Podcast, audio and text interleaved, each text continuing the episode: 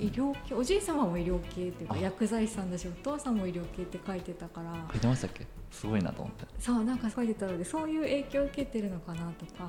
完全にそうですね。あおじいちゃんとお父さんが薬剤師で、で医療系進もうとも思って。うん、うんで血見たくないから。ああなるほどなるほど。そうですね、へえで一番笑顔が楽しそう。なのが理学療法士でしたね、うん医療系目指そうと思ったのはまあ小さい頃から小学生ぐらいから。あそんな前からなんですね。なんかサッカー始めたのもお父さんの影響やったりへえすごい影響を受けやすかったんですあかね。あ憧れみたいうーんお父さんがやってるからやろう。としか思ってなかったですね。っていう感じでサッカーもやし医療系もそんな感じでうん。行こうって決めてで高校生の職業説明会みたいなの来てくれたりするじゃないですか。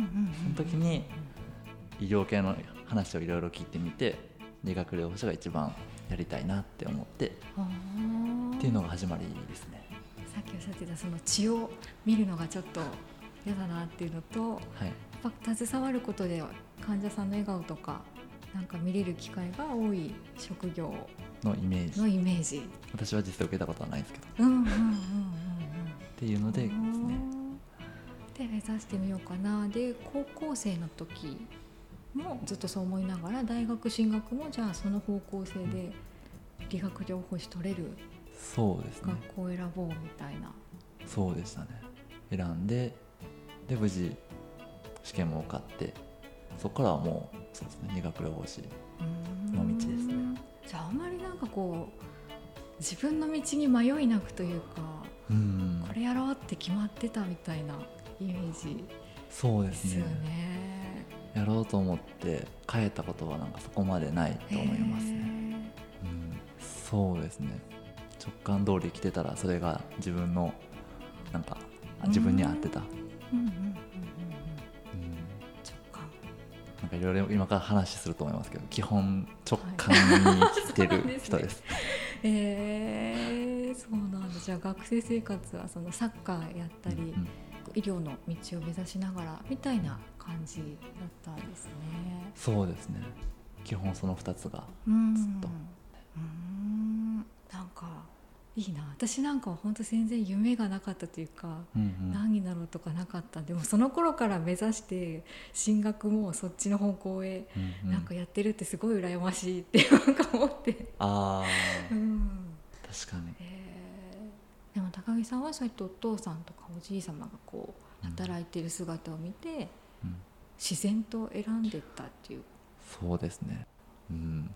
なんか特にこういうところが楽しいでとかやりがいやでとかも聞いてないんですけど。うんじゃあ本当に勘であこれこれっぽいみたいなインスピレーションなんですね、うんうん、そうですね。それあと就職してもう理学療法士として働き始めたうん感じなんですよね、はい。大阪で。大阪で。それは病院とかで？そうですね。総合病院。うん。うんうんで脳卒中の患者さんをメインでやってました。うんうんうん。楽しかったですね。うんへー楽しめてた。うん。ん。どんなところがですか？えーなんか理学療法士って仕事で患者さんとは楽しいけどこう理学療法士同士の人間関係がで悩んだりする人も結構いるんですけど。私はそっちも先輩と遊びにもいろいろ連れてってもらったりなんかすごい若手ばっかりやったんで飲み会も理学療法士とも看護師とも飲み会も楽しかったしいい思い出ですね。なんか理想的ですね。そうですね。最初が良かったですね。へー。すごい。人間関係楽しいっていうか恵まれてた感じなんですね。うんうん結構理学療法士さんって患者さんとのやり取りがすごく多いというかうんうん。すごく接してる時間が長くやる職業なんだなっていうイメージがうんうんあるんですけど、実動時間はもうほぼ患者さんとですよね。うんうんうんそうですね。でそこがやっぱり理学療法士の人とかもみんな好きやしうん。私も含め私も高齢者の方が話の波長も合うし。うん。うんやから好きですね。うん。うん。高齢者さんの方がうんうん。合うんですね、なんか、そうですね。うんなんかなんとなくそうかなとは思ってたんですけど、うんまあ、最近、まあ、よりそう感じるなと思ってます。う。ん。どんなところがですか？波長が合うっていうと。うーん。話す間とか。うんうんうん。で若者って結構こう次々次って感じで。あまあ、そっちも好きなんですけど自然体なんは間を取ってる高齢者の話し方、ー。うん、っていうのを最近お母さんの友達のおばあちゃんに言われて気づかせてもらいましたね。うん。間が合うみたいな。うんうんうん。もともとですか？なんか昔からいや。言ったり。基本やっぱ社会に入る時とかって焦るじゃないですかいろいろ、うんそういう時はもう弾丸でしたね。同僚にも患者さんにも喋りまくるみたいな。焦りをなくすためにみたいな感じでしたね。どっから変わってきたんですか？うーん。スーダンですかね。ああそれってもうその理学療法士やってる頃からスーダンに協力隊として行きたいなっていう夢があったんですか、大学からありましたあね大学から？はい。それってなんかもう行ってる方がいてそれを見てとかそういう感じ。それはそうですね後押しって感じでうんうんしたね。その JICA の人の話を聞くことがあって大学の授業の一環で理学療法士のどんな活動をしたかとかあを聞いて。あでも最初はやっぱり自分が海外に行ってもっと海外の人を知りたいなと思ってが始まりですうねん。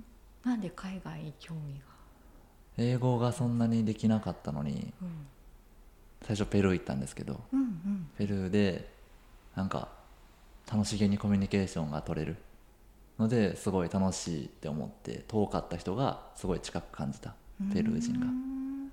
で旅行だけだとやっぱりどんな人か分からへんうん。くてこう価値観とかどんな生活をしてるのかとかを知りたいなとうん。直感で思いうんそこも直感なんですね。わ知りたいみたいな、うんうんあーもっと深く生活とかうん。うん価値観とか。のために住む必要があるなと思って。うんうんでもう JICA やなって。うんうん。うん大学1年のそのペルー旅行終わった時ぐらいから思ってたと思いますね。うんあそうか。住みながらなんか現地の人と触れ合えてうんうん。できるのが JICA だなって、う。ん。他もあったと思うんですけど私はもうその時も JICA しか知らなかったそれもインスピレーションというかこれだみたいな。そうですね。うーんうん。うんでお話聞いてこれだなみたいな。うんうん。やっぱりみたいな。うんへえそうか。これだ感がより高まった感じなんですね。そうですね。ああうん。それってどんな活動をしたっていうのを聞いて自分もそういうのやりたいって思った部分って具体的になんかありあますか？あそうですよね。忘れました。全く覚えてない。忘れました。なんとなくこれだって思ったのだけは覚えてるみたいな感じなんですね、はい。へえそうなんだ。へ ーなんとなく良さそう。すごいそれ大事なの。なんとなくってことですね、うん。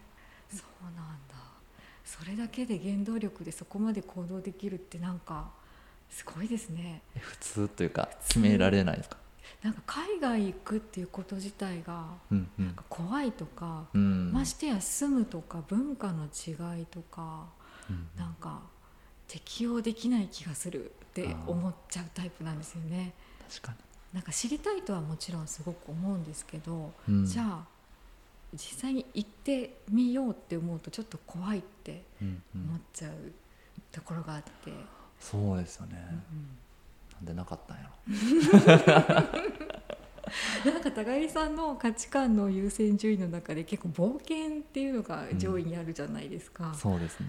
なんかそれがナチュラルに発動してる気がして、うん。なんかそこなのかなみたいな。うん怖いとかじゃなくても好奇心の方が勝っちゃうみたいな感確かに。覚なのかなって。あんま思わないですね。怖いって、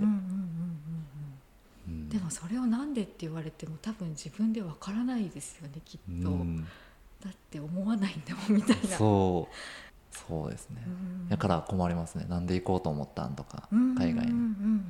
感覚やしなみたいな受け止めてもらってありがたいです。なんか嬉しいです。なんとなくですみたいな。ううん。んそうなんですね。もう自分の中でそれ普通なんですよね、うんうんうん。ない。私にはない。ってすごい思いましたその感覚が。あああんま直感で決めない。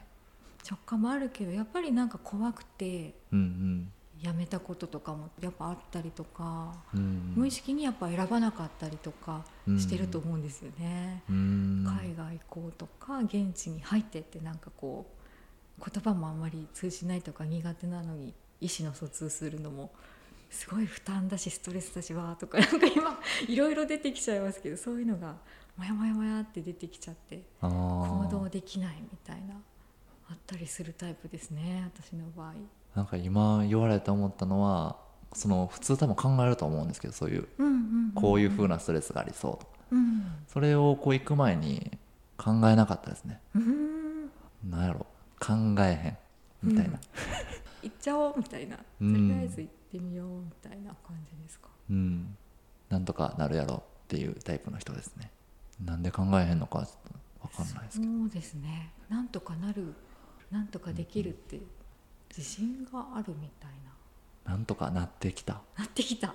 これまで。そうですね、うん、確かに、うん、なんとかならへん経験したら変わるかもしれないですね。そうか。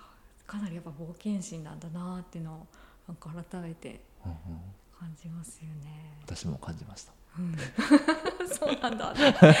怖いってないんだと思って。